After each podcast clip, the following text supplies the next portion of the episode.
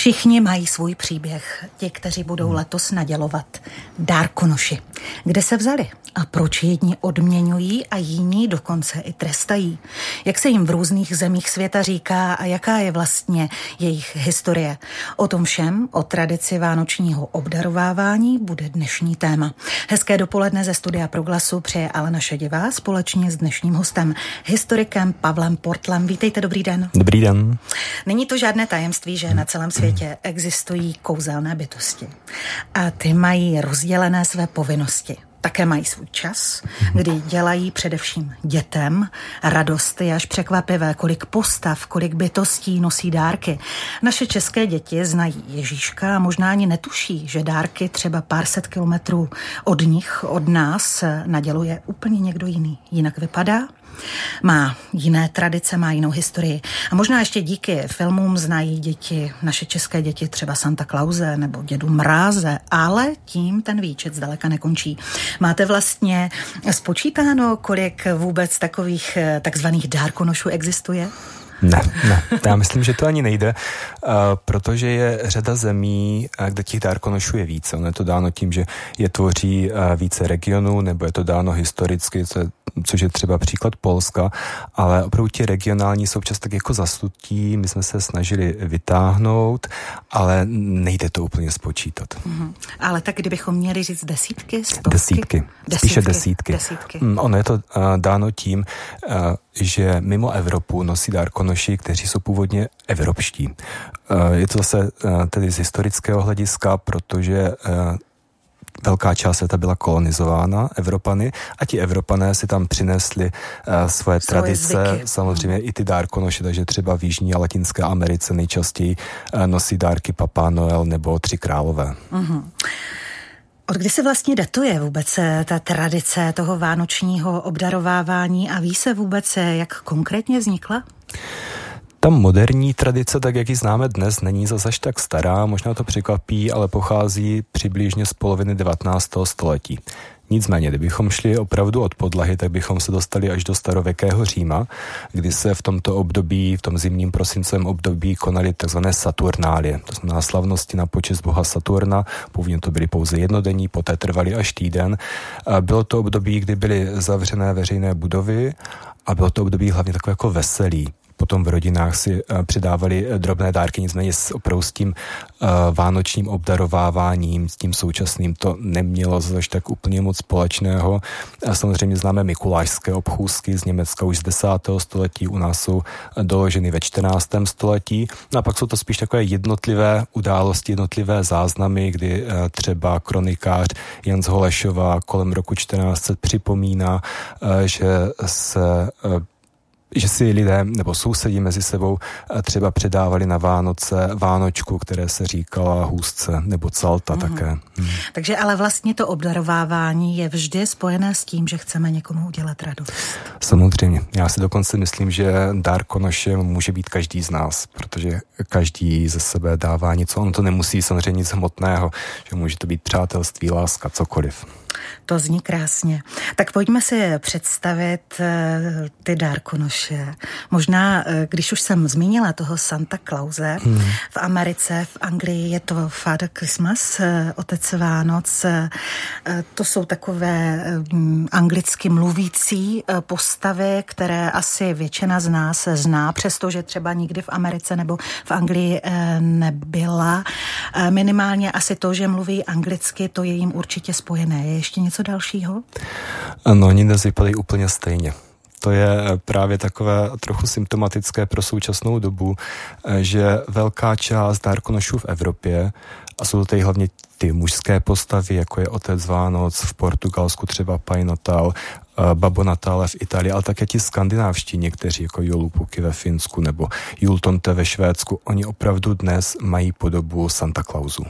To je trošku škoda. Pro je to vás vel... jako pro historika? Já myslím, že je to škoda pro všechny.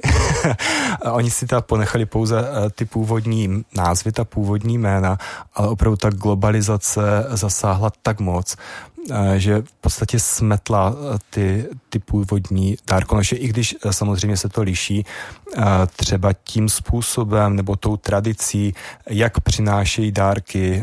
Můžu třeba zmínit třeba Švédsko, Švédové, přestože ty ten dárkonoš, který jsme Jultomte vypadá jako Santa Claus, tak nelétá vzduchem, ale jezdí na saních sněhem, neháže dárky komínem, ale přináší je osobně a Švédové možná trochu škodolibě také poznamenávají, že jejich Jultomte rozhodně nemá nadváhu, na rozdíl od amerického Santa Clause. Mm-hmm.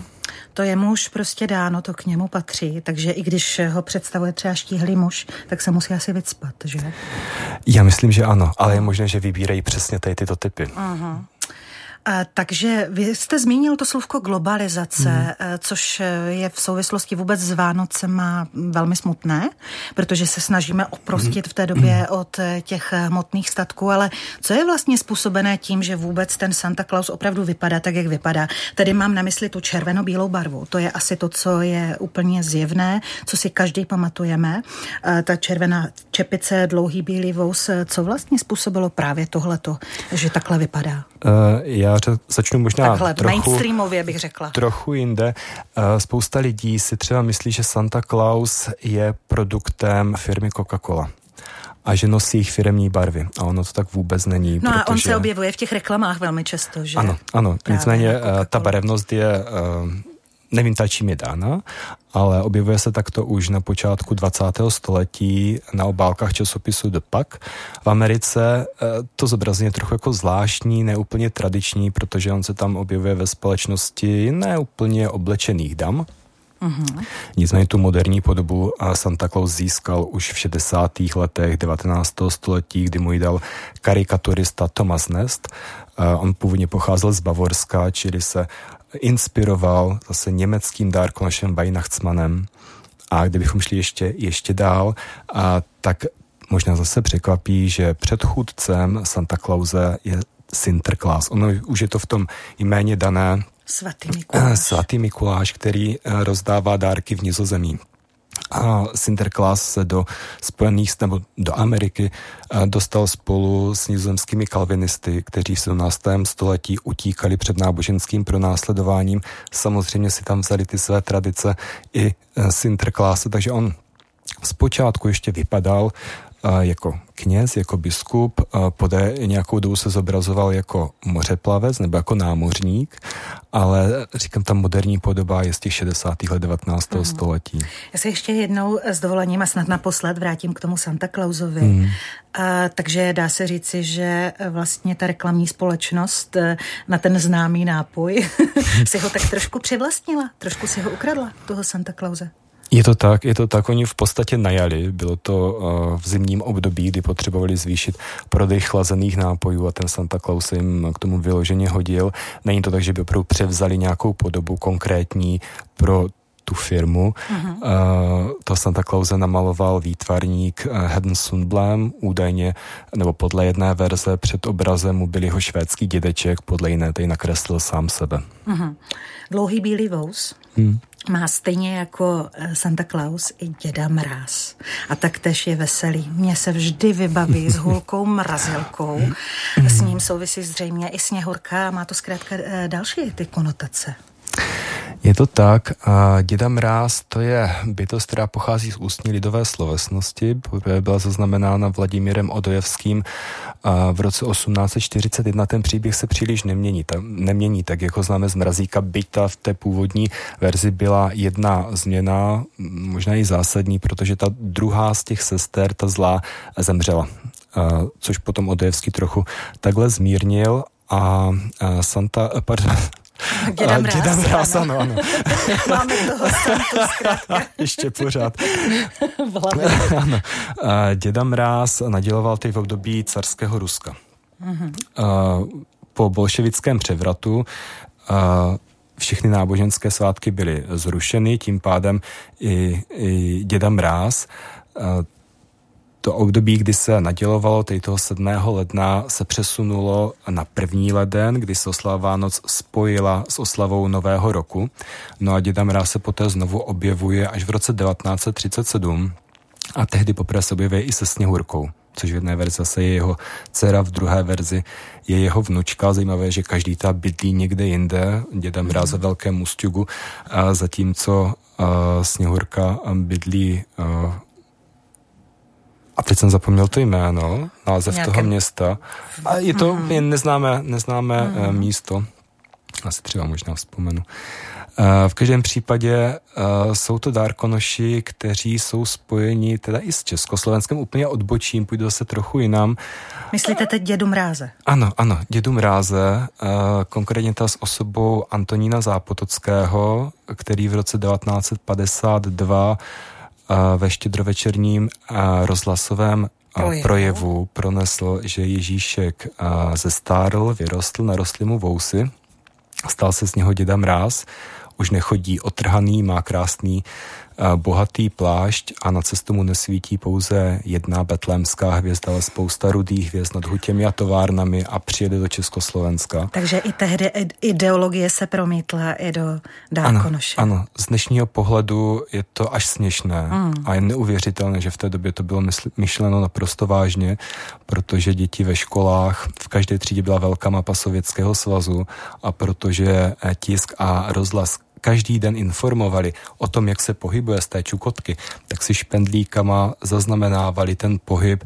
A opravdu to bylo velmi už na tu dobu moderní, protože on cestoval turbovrtulovými saněmi jednu trasu, eh, jel transsibirskou magistrálu, potom letěl třeba ano. Iljušinem, že ho zastavoval se na těch Všechno významných místech. korespondovalo tak, jak mělo. Naprosto perfektní, nicméně se to tam hmm. neujalo. Ta tradice Ježíško byla natolik Právě? silná, hmm. že po několika letech eh, děda Mráz Československu se už stal spíš eh, terčem různých vtipů, takže Ježíšek nám naštěstí zůstal. Zůstal. Hmm. Vy jste zmínil eh, tu zajímavost toho data, že vlastně děd Mráz, děda Mráz, nosí dětem dárky v tedy v Rusku nebo v bývalých hmm. zemích Sovětského svazu 1. Eh, ledna. Původně to tedy bylo 7. ledna, ale vlastně vůbec eh, ta data se hodně mění. Kdybyste měl zmínit třeba i jiná místa v rámci Evropy, eh, tak nakonec i v Americe je tomu jinak. Čím vlastně tohle je způsobeno, že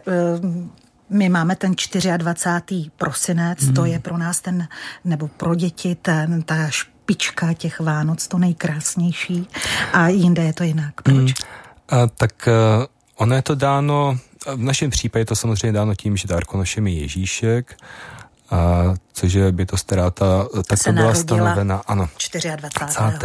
a vlastně to ji stanovil Martin Luther někdy v polovině 16. století, kdy eh, ty protestanté vystoupili proti různým tím církevním dogmatům, odmítali uznávat eh, katolické svaté, jako byl třeba svatý Mikuláš a ono často se eh, ty svátky slaví na počest nebo na svátek právě svatý šil. To je příklad svatého Mikuláše, nebo jiný příklad můžeme zmínit svatý Bazil v Řecku. Ten nosí dárky 1. 1. ledna. Mm-hmm. No a pak jsou samozřejmě tři králové šestého. Mm. Uh, to je vlastně ale možná i trošku potom problém. Uh, jako nechci říkat, že v tom vzniká trošku nepořádek nebo uh, chaos, ale vlastně i lidé, když si vzájemně třeba v rámci celého světa nebo Evropy přejí k Vánocům, tak musí ctít vlastně ta data těch jednotlivých míst. Uh, no, ano. Ano, hmm. je, je to přesně tak, asi nebudeme přát Vánoce u nás eh, třeba 5. prosince nebo ex post až třeba 7. ledna, takže samozřejmě je to, je to tak, jak říkáte přesně.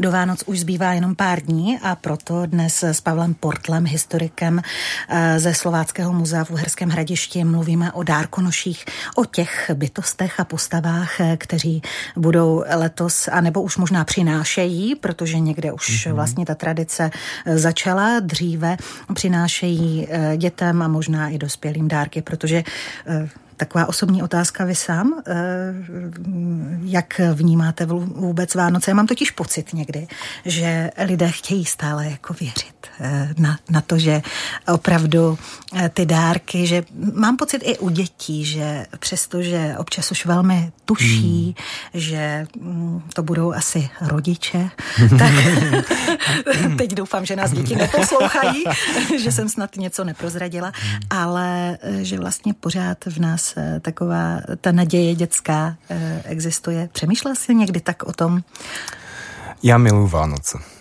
A ani ne tak možná kvůli těm dárkům, ale kvůli té atmosféře, protože mám rád eh, světla, která září ve tmě a to je takový jako samozřejmě symbol naděje, ale něco opravdu jako hezkého. Mě třeba opravdu nevadí a takové ty přezdobené domy. Mně, se to strašně líbí. Že to k tomu patří, v... zkrátka. Mm, ano, uh-huh. je to ta novodobá tradice, která uh-huh. samozřejmě přichází z anglosaských zemí, ale vlastně ta atmosféra, ten pohled, když to září z té tmy, když to tak jako vystupuje, je to krásné. Hmm. Vlastně, eh, když mluvíte o těch světilkách, o těch hvězdičkách hmm. a o mhm. tom, co svítí, tak hmm. mě napadá hmm. právě ten hvězdný muž, Gviazdor. Toho mají v Polsku. To je vlastně obdoba našeho Ježíška. Jak eh, vlastně došlo k tomu, že je to hvězdný muž? Spadl z nebe?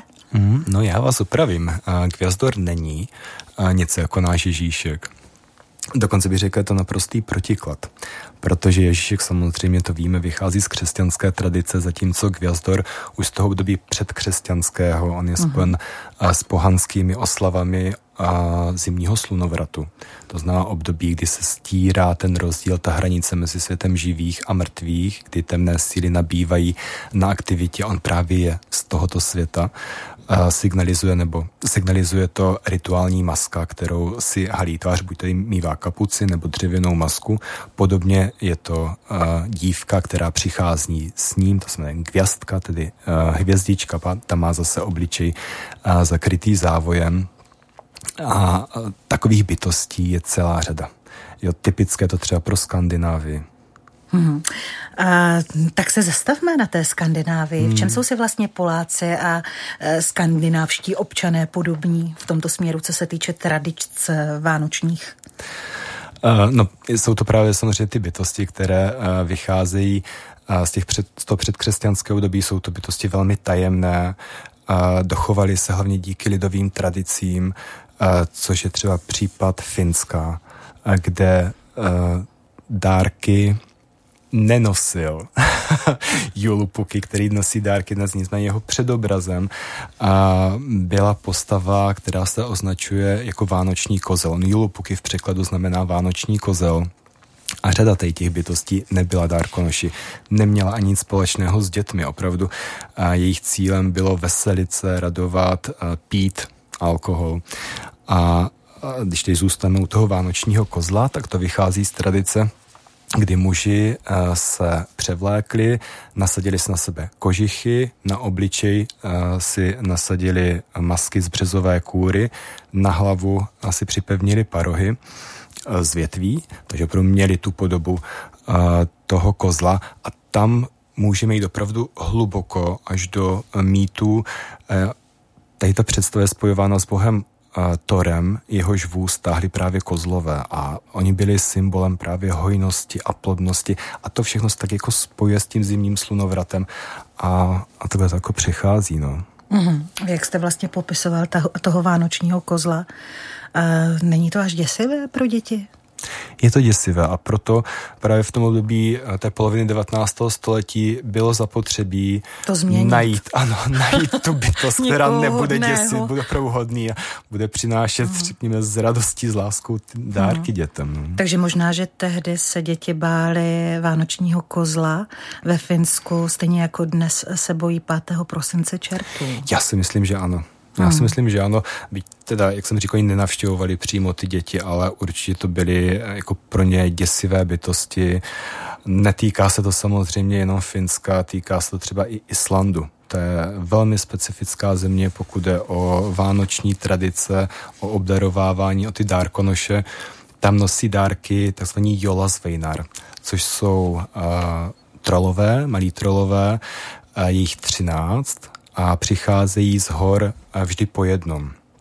To znamená, že ten první přichází už 12. ledna, eh, pardon, 12. prosince, prosince, ano, a nadělují dětem do střevíců, které mají za okny. A většinou jsou to nějaké drobné dárky. Pokud děti nejsou hodné, tak je nadělují schnilé brambory. A tím, že přicházejí po jednom, tak se vsejdou 24.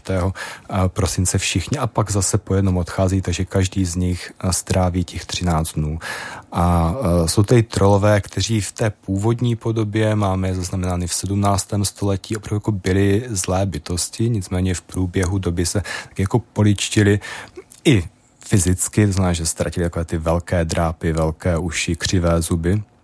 Nicméně to zůstalo v rodině, protože jejich matkou je Grýla, velká zlá trolka, která má třeba jako, jako kopita, uši, drápy, vlastně to, co měli její synové a to už jí zůstalo. A ona hmm. v tom vánočním období prochází zimní krajinou a unáší zlobivé děti, které potom unese do své jeskyně a tam je uvaří v kotli svému muži. A rozhodně to ještě není všechno.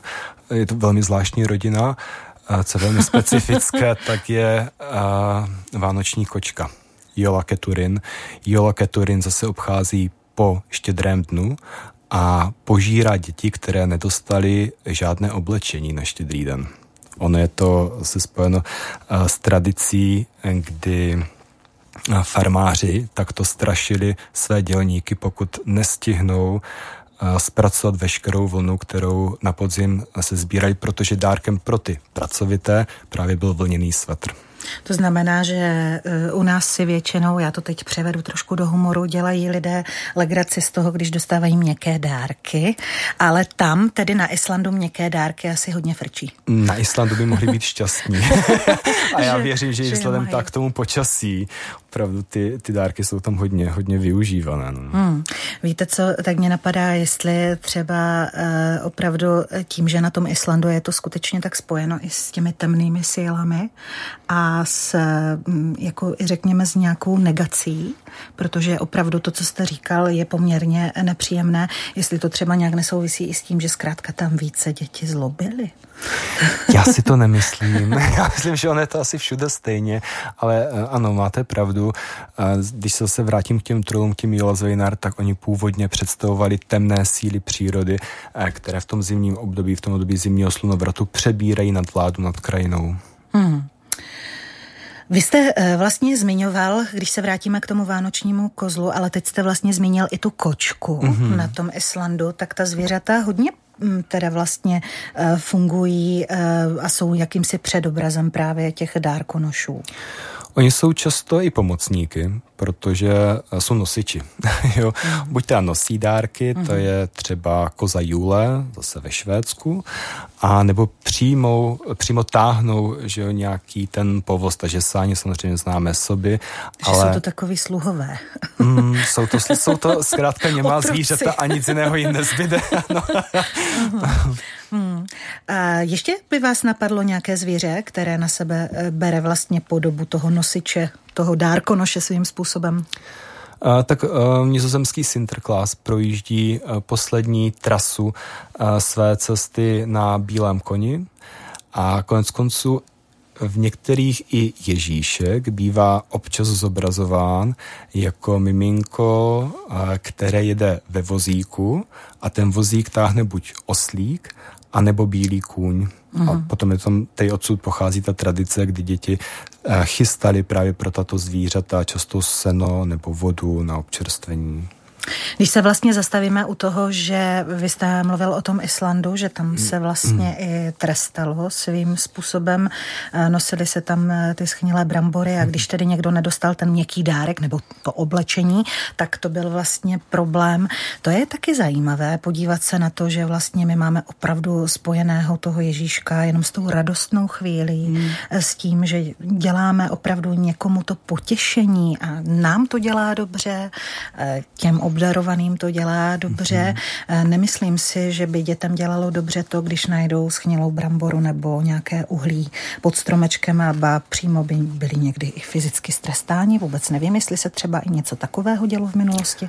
Trestalo se. Trestalo mm. se, znovu se vrátím ke Gvězdorovi, protože ten si nosil březové proutky a těmi švihal děti, které, které zlobily, když se vrátím se Sinterklásovi, tak on vyloženě netrestal, ale hrozil dětem, že pokud budou zlobit, tak je naloží do pytle jutového, který nosil jeho pomocník Cvarte Piet neboli Černý Petr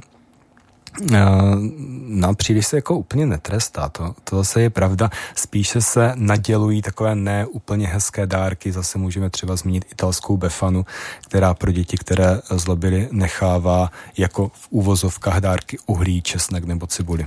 A jak to ten Gvězdor věděl, že právě to a to dítko zlobilo? To měl nějakou skutečnou nadpřirozenou schopnost, nebo mu to někdo prozradil, že to dítko nebylo zrovna po celý rok hodné? Hmm. Ono eh, těžko dokážeme vysvětlit a to, jak se tyto informace dostávají nad přirozeným bytostem. s jednou výjimkou. S jednou výjimkou a to je Jolupuky, tedy ten vánoční kozel ve Finsku, eh, který od roku 1927 sídlil na hoře Korvatontury. A v překladu to znamená hora Ucho což bylo tady to místo, odkud nejlépe slyšel a věděl, co se děje, takže si mohl zaznamenávat, které dítě bylo hodné, které plnilo své úkoly a které naopak zlobilo. Hmm.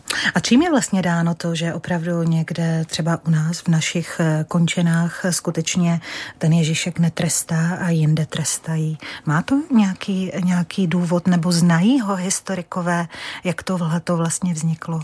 A tohle určitě není dáno nějak historicky nebo nic speciálního je to dáno povahou toho dárkonoše. A Ježíšek je prostě milostivá bytost. Ta hmm. jako nebude trestat nikdy, to má pochopení i pro ty zlobivé děti. Čili Každému nemůžeme, něco mm, přinese. Mm, nemůžeme čekat, že Ježíšek hmm. bude takhle nepříjemný nebo bude trestat ty děti. To, to nebo určitě nelaskavý, ne. jak mm-hmm. říkáte.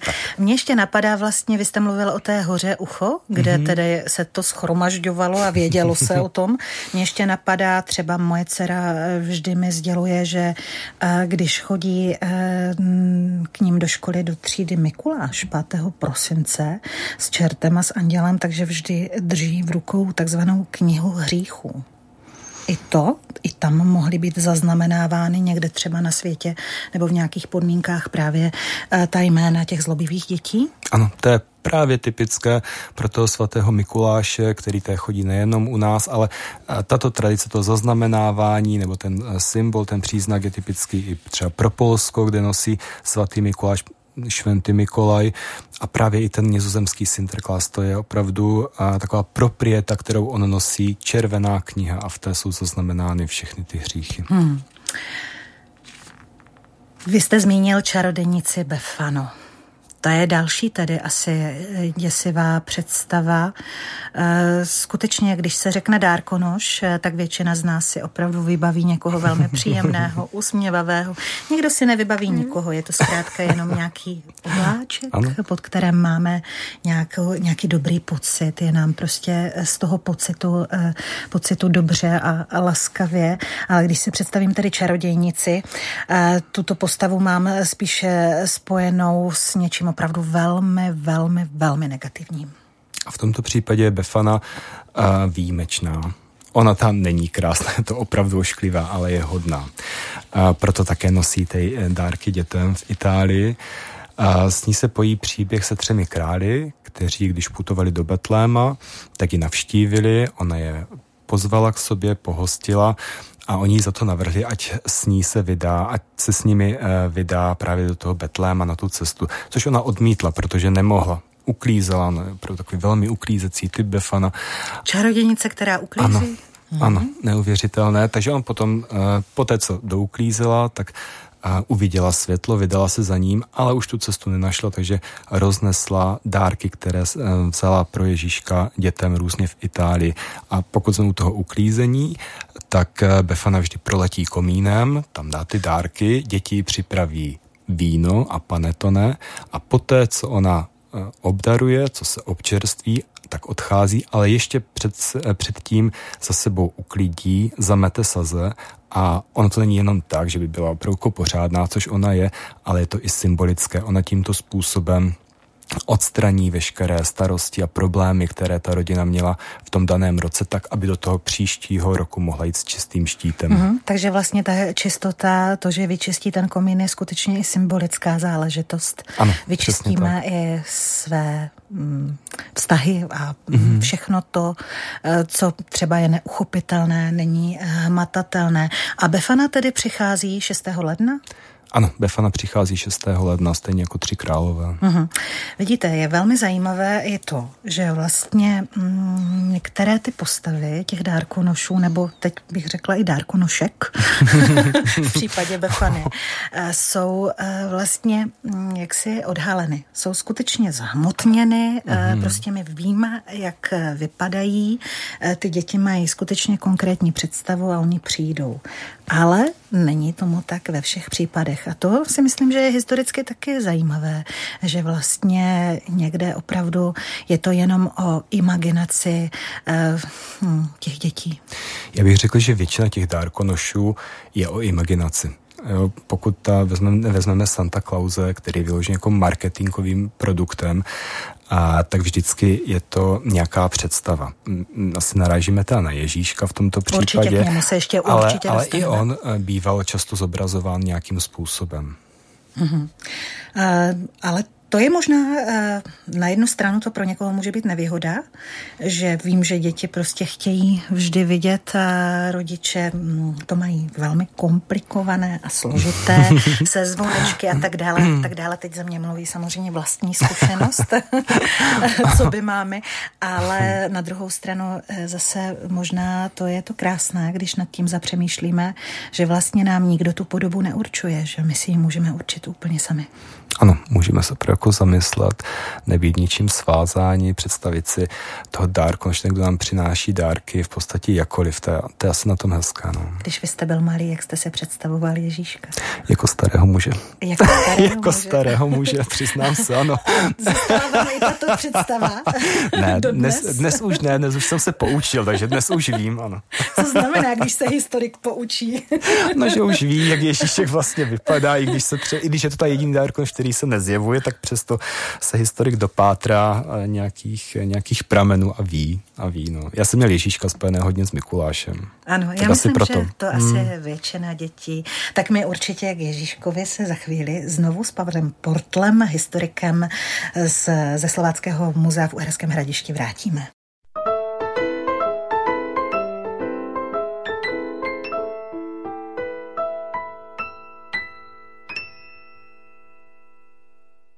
Ano, Ježíšek, ten byl ústředním motivem eh, písně, která právě dozněla na rádiu Proglas a bude i ústředním motivem našich dnešních eh, dárkonošů. O nichž máme na stole eh, téma, tedy pořad, který můžete pravidelně v této hodince od 9. do 10. hodiny poslouchat.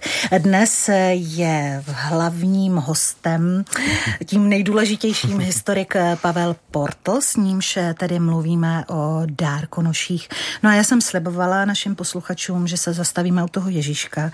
Já si myslím, že mm, to je určitě pro nás eh, nejdůležitější. Za čtyři dny eh, bude přicházet mm. do našich příbytků a bude určitě i laskavý, jak jste říkal. Těším je, se, je vždy, je, je vždy laskavý Ježíšek. Říkal jste to, že? Je ano, vždy laskavý. Ano, je to tak. A to je dáno čím? asi tou jeho božskou podstatou. Mm. Já myslím, že tam je to úplně jednoznačné. A konec konců možná i tím, že je to miminko. Je to vlastně jediný takový dárkonoš, který není dospělý. Uh, takže tam opravdu to pochází jednak ta z té božské podstaty, ale i z té jeho podoby. Dítě, i když zlobí, tak zrovna v tomto případě to tak není. Přestože vy jste sám řekl v předchozích minutách, že jste si ho jako eh, malý chlapec představoval jako starého muže, já si myslím, že to se netýká jenom vás, že to Uvidíme, no. patří k, jako domyslí hodně dětí. Ehm, zastavme se tedy u Ježíška. Eh, ten přichází kde všude do, do našich domácností 24. prosince. On je tak jako rozprostřený poměrně po Evropě, po té střední Evropě především. Je tím ústředním dárkonošem samozřejmě tady u nás, na Slovensku, v Rakousku, také v Maďarsku, to znamená v tom jádru bývalé Habsburské monarchie, ale takovým řekněme, neúplně tím ústředním, ale přesto dárkonošem bývá třeba ve Švýcarsku, ve Francii, v Itálii pod těmi místními, místními názvy, třeba v Itálii se označuje jako Jesu Bambino. Hmm. Je to jediný dárkonoš, teda už jsme to nakousli, který se nezjevuje a zároveň je to jediný dárkonoš, nebo ne jediný, ale jeden z mála, u kterého víme, kdy přibližně začal nosit dárky a jak k tomu došlo. Bylo to i v polovině 16. století, už jsme to jednou říkali, že je to spojeno s osobou Martina Lutera, s protestantstvím a s odmítáním uh, katolických, uh, katolických svatých, to znamená, že on přenesl uh, toho dárkonoše, toho Ježíška na 24. no to obdarovávání na 24 prosinec. Vlastně z Německa se potom ta tradice šířila. Ne úplně rychle. U nás máme Mm, takovou výjimečnou zmínku z počátku 17. století, eh, kdy se objevuje zmínka o něm v kalendáři Šimona Partlice ze Špicberku, významného matematika, lékaře, také astronoma, ale opravdu ta tradice eh, zakořenuje až někdy ve 40. letech 19. století, poprvé nebo nejdříve v německých, eh, německých rodinách, v němec, německých Čechů, takto, a také v těch bohatých měšťanských vrstvách. My to známe, nebo ten popis příchodu Ježíška známe díky Boženě Němcové z její babičky, která byla vydána v roce 1855 a tam už opravdu je přesně popsáno to andělské zazvonění, poté proletí světlo, a přicházejí nebo připlouvají andělé na zlatých obláčcích, kteří nosí, eh, kteří nosí dárky. On Ježíšek je v podstatě takový manažer, že on jako posílá ty anděly, ale sám, sám ta dárky nenosí. No a také, eh, když už jsme u babičky nebo u Boženy Němcové, tak tam se objevuje i vánoční stromek což zase není úplně dlouhá tradice a pochází také z poloviny toho 19. století, z toho období. U nás se označuje jako Biedermeier, to znamená, kdy se, kdy roste moc nebo bohatnou měšťanské vrstvy a vlastně vytváří takový ten idylický obraz rodinného života, kdy rodina sedí u prostřeného stolu, pláne oheň v krbu, je tam ten vánoční stromek, takže pro taková ta idyla. A to je to období, kdy se konstituje ta moderní podoba Vánoc. Mm-hmm. Vlastně e, je zajímavé, že mm, dárky nacházíme pod tím vánočním stromem, ale to asi také není všude stejné, že? Není to všude stejné, e, někde je to i problematické, když se vrátíme zase na Island, ano. tak tam je problém právě s růstem e, stromu jehličného, takže oni, ta, oni mají, oni dováží z Dánska, z Dánska a z Norska, ale kdybychom šli mimo Evropu, a, tak samozřejmě problém je v afrických zemích třeba, kde ozdobí palmy květinami, různými papírovými ozdobami. A e, jenom možná trochu na okraj, ale nicméně k tomu, ne všude vánoční stromek je tím hlavním vánočním symbolem v Evropě. A jako příklad můžu vést třeba Polsko nebo Itálii, kde naopak tím hlavním symbolem je Betlém a jesličky. Hmm. Ne, že by ta nezdobily stromky, to samozřejmě zdobí, nicméně ten Betlém tam zůstá jako takový ten hlavní, hlavní vánoční symbol, jen to samozřejmě dáno tím, že obě dvě ty země, obou dvou je silná křesťanská tradice, polských betlémů je, betlémů je zajímavost v tom, že pozadí netvoří palmy, ale historické budovy Polska. Takže třeba tam Vável mají na pozadí nebo, nebo podobné další stavby. Mm-hmm. Mimochodem, eh, zastavím se jenom u toho, jak jste říkal, mm. že třeba v té Africe, že se zdobí palmy. Já musím říct, že už to dochází i k nám trošku, protože už jsem dokonce viděla i nazdobený fikus, že to nemusí být vůbec jehličnatý strom, že zkrátka lidé dnes si ta světýlka a ty vánoční ozdoby dokáží dát úplně na cokoliv. Ono je to možná dáno tím, že zeleň jako taková má ochranou moc, nebo se věří v to, že má ochranou moc a proto třeba se často zdobí cesmína, která je vykládána jako trnová koruna a ty eh, červené bobulky jako kapky krve. Samozřejmě všichni známe jmelí, ta tradice, která pochází z 17. století z Anglie. A myslím to líbání ta pod melím, že pochází z Anglie ze 17. století, nejenom to, že si zdobí teda tím melím. No. Víte, eh, je strašně zajímavé a vlastně mimořádně eh, příjemné a hezké, že ten Ježíšek se vlastně vůbec nedá připodobnit třeba k tomu Santa Clausovi.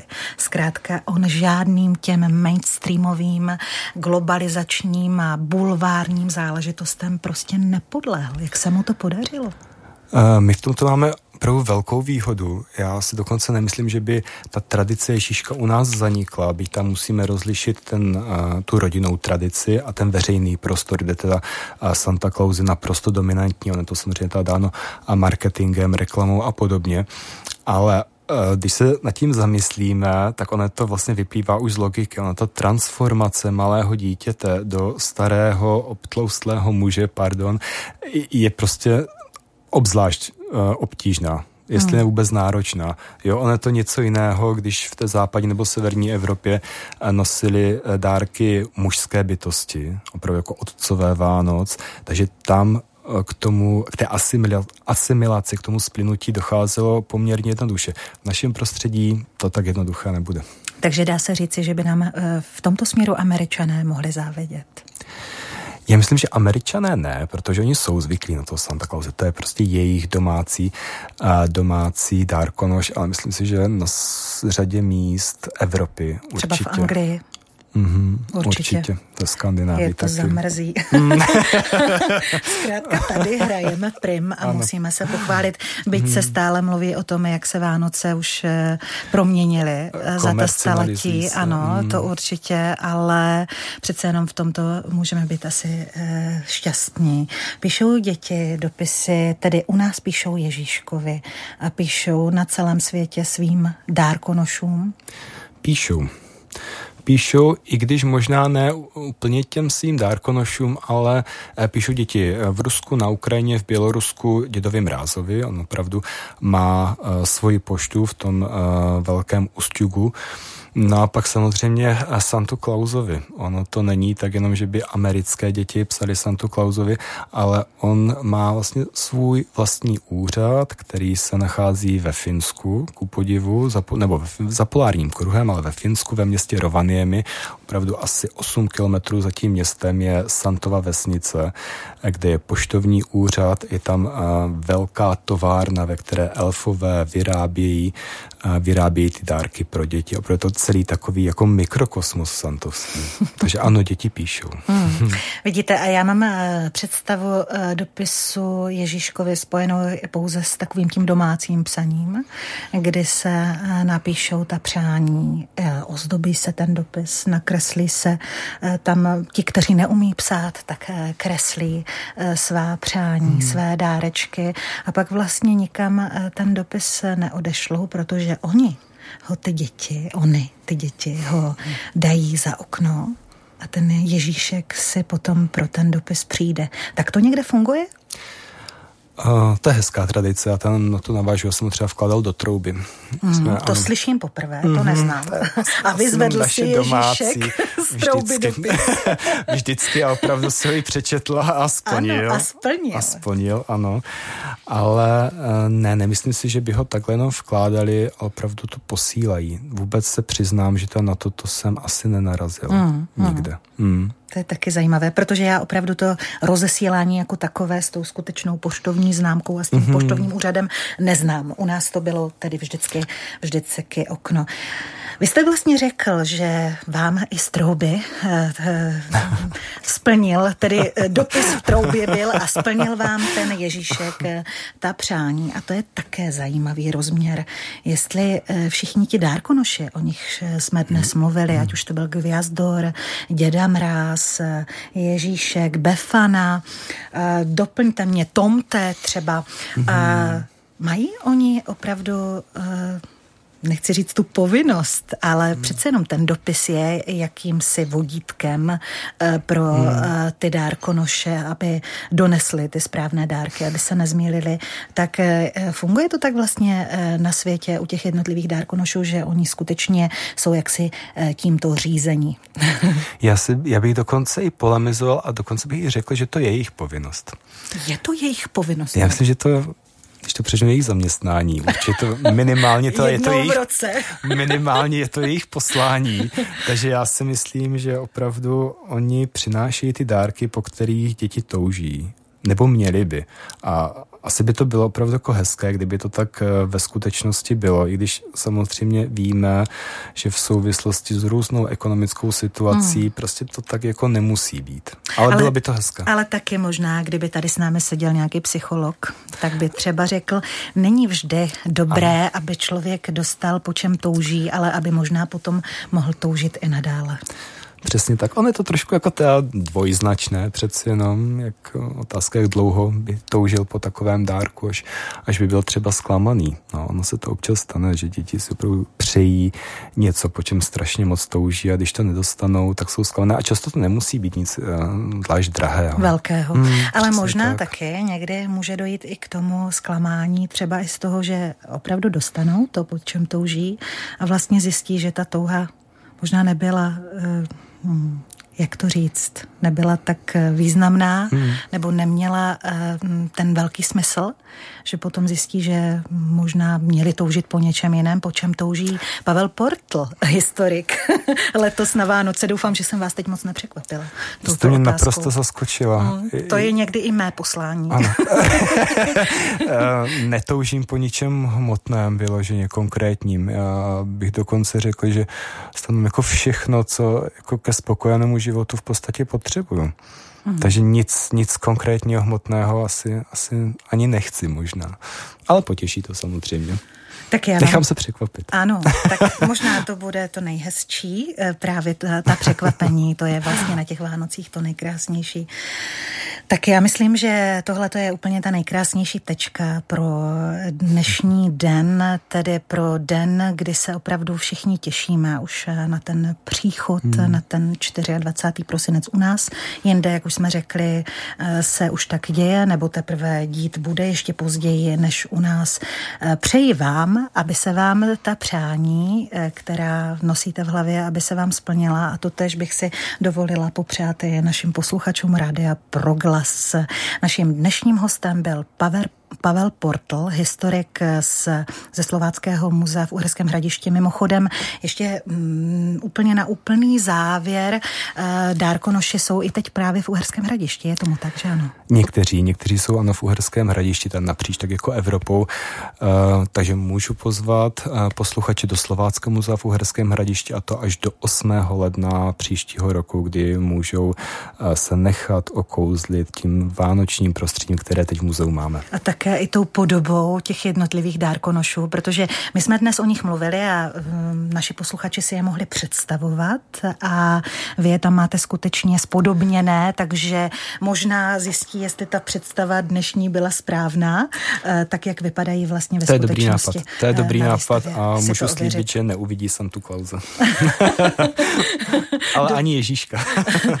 to si myslím, že je dobrý nápad, mm. ho nevidět. Mm-hmm. Tak uh, moc děkuji za návštěvu. Končí dnešní už vánočně laděné. Na stole je téma, a, e, ale naše divá se loučí od mikrofonu a přeje krásný den. A naslyšenou. Děkuji za pozvání, krásné svátky všem. Na stole je téma. Společenské, kulturní, náboženské a třeba i politické. Každopádně aktuální. Hodinové rozhovory každé všední dopoledne po deváté a po půlnoci.